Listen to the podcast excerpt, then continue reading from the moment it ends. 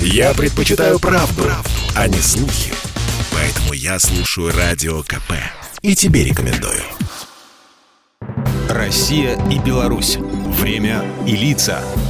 Здрасте, здесь Бунин, и сегодня мы поговорим о белорусских партизанах. Почти 8 десятилетий назад Президиум Верховного Совета СССР учреждает медаль партизану Отечественной войны. На тот момент отряды, действовавшие в тылу оккупантов, насчитывали в своих рядах более миллиона человек. Но формирование такой подпольной линии обороны началось почти за десятилетие до этого дня. Советским руководством разрабатывались планы ведения боевых действий в случае вторжения противника в СССР, и для этого в приграничной полосе создавались склады боеприпасов, оружия, организовывались потенциальные отряды диверсантов. Только на территории Беларуси было скрыто более 50 тысяч винтовок, 150 пулеметов, десятки тонн мин и боеприпасов. Впрочем, в конце 30-х высшее руководство перестало допускать возможность ведения военных действий на территории СССР, и склады были ликвидированы. Однако с началом немецкого вторжения было создано 4 управление НКВД под руководством легендарного Судоплатова. Стали формироваться разведывательно-диверсионные отряды, забрасываемые в тыл врага,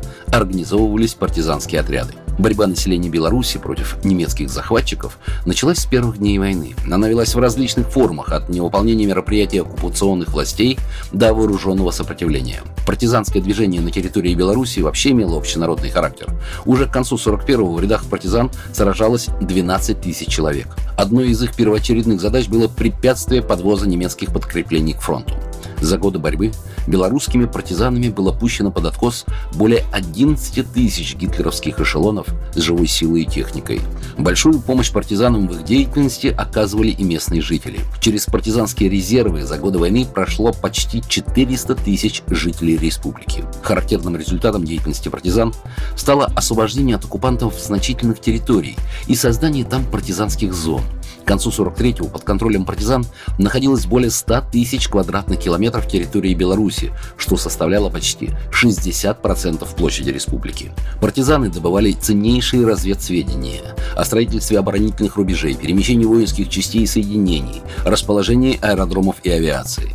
Все это отправлялось в белорусский штаб партизанского движения, который информацию анализировал и затем, используя эти данные, Ставка Верховного Главнокомандования разрабатывала операцию «Багратион».